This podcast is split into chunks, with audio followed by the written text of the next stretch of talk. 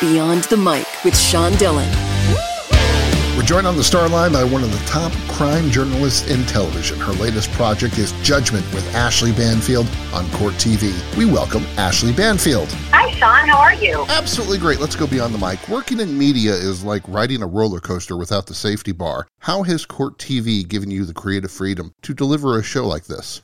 I'm going to add one more detail to that. It's on that roller coaster with no safety bar holding an umbrella. Um, you're absolutely right. It's a challenge every day. And I, I'm so glad that Court TV has decided to embark on this project because, you know, there's no other outlet in the world that has hundreds of thousands of hours of archival video uh, in the um, in the library, and so the fact that we're tapping into that to pull the best and most compelling cases and moments in legal journalism is just a delight. I mean, I, I would love for you all to be able to watch all those 100,000 hours because to me they're all fascinating. But I know that that's a Herculean task, so we did it for you. And we picked the best. And every week we're going to have a one hour focus on a case that really, you know, tweaked Americans in some way.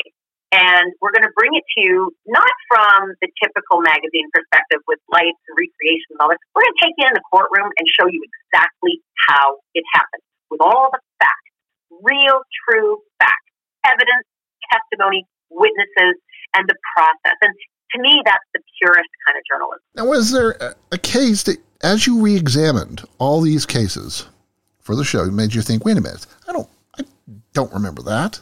Yeah, Chante Mallard. That was a Texas case. Um, I don't know if you remember, but Chante Mallard was driving home stoned and drunk, and she hit a homeless man, and she embedded that homeless man into her windshield, and he was not dead.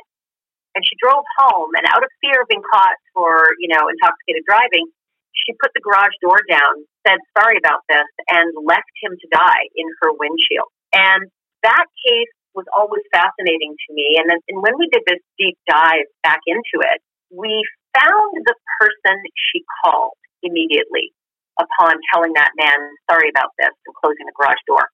Her friend T. That friend came over and saw what was going on and saw the man dying and told Chante, you have to call the police.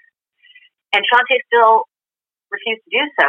And that friend did not do so and left as well. And that friend is talking to us for the first time. So there are things that are coming out of the woodwork that are just riveting and fascinating. And I don't know that they would have changed the outcome of the process, but it is just so interesting to get one more piece of the puzzle when you're dealing with people who stray so far from the flock.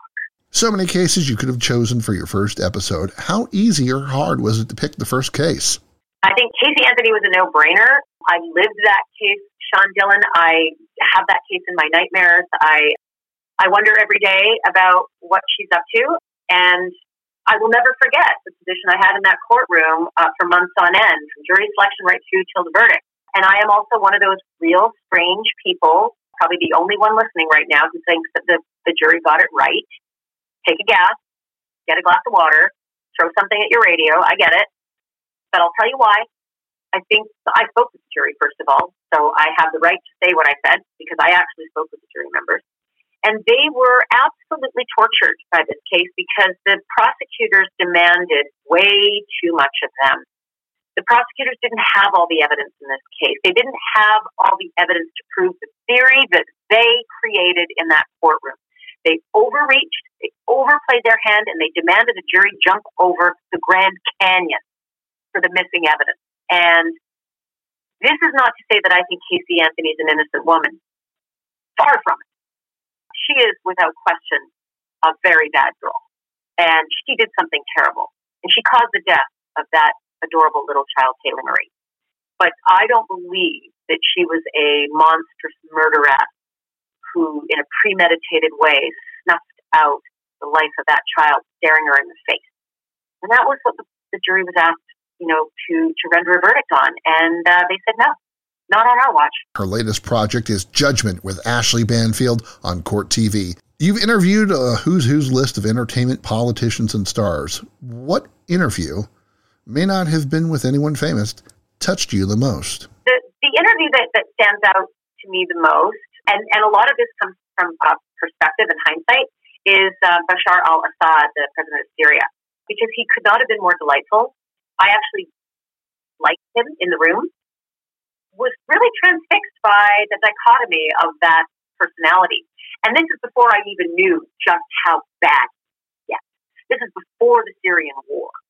So I look back on that interview and I think, did you miss something? Like, I knew he wasn't, you know, uh, a unicorn, but um, but I just look back on it thinking, you had no idea at the time the evil he was capable of, and so that one sort of stands out to me a lot. You've introduced your kids to some great rock and roll. Since the coronavirus outbreak, concerts have been silenced. What's the first band you want to see when music starts playing again? Listen, that's a really unfair question because one band are you kidding me? Like I go. No, I'm going to make you answer. Got to, got to answer. Yeah, but I run the gamut from like Def Leppard to David Gray, uh, you know, um, and and Tony Bennett. So, you know, what what concert? Gosh, um, what concert would I want to see? Uh, I can't. I couldn't even pick. I, could, I mean, maybe uh, if Kiss got back together, that'd be the one. Now, every city you've moved to has won the Stanley Cup. Your friends in Winnipeg want to know when you're moving up there. and Lubbock doesn't have a team. Um, it's one of those really weird things in my life that every time I move to a city, uh, I brought the cup with me. And so Winnipeg, you know, God bless you, but that 40 below zero temperature in December, January, and February, it's going to make it a really tough decision. I'm not saying no. I'm not saying never, but I think it can happen without me. How have you survived quarantine? Okay, Sean, I know this is another one of those things where people are going to say she's crazy, but I've actually liked it.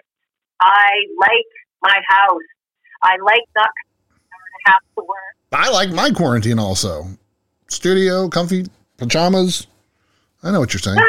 yeah, and I've made it like a really comfortable environment. I like I like my dinner table with my kids at night. I like that. And you know, like I said, like if you're a if you're one of those rat racers who commutes to New York City every day, and it can be an hour or it can be six, depending on the traffic. This is really delightful to just start your day in jammy pants and finish your day in the same jammy pants. so I really have enjoyed it. Her latest project is Judgment with Ashley Banfield on Court TV. Ashley Banfield, thanks for taking the time to talk with me today. Sean, I look forward to our next time together. You stay well out there, okay? And that, my friends, is a Beyond the Mic shortcut.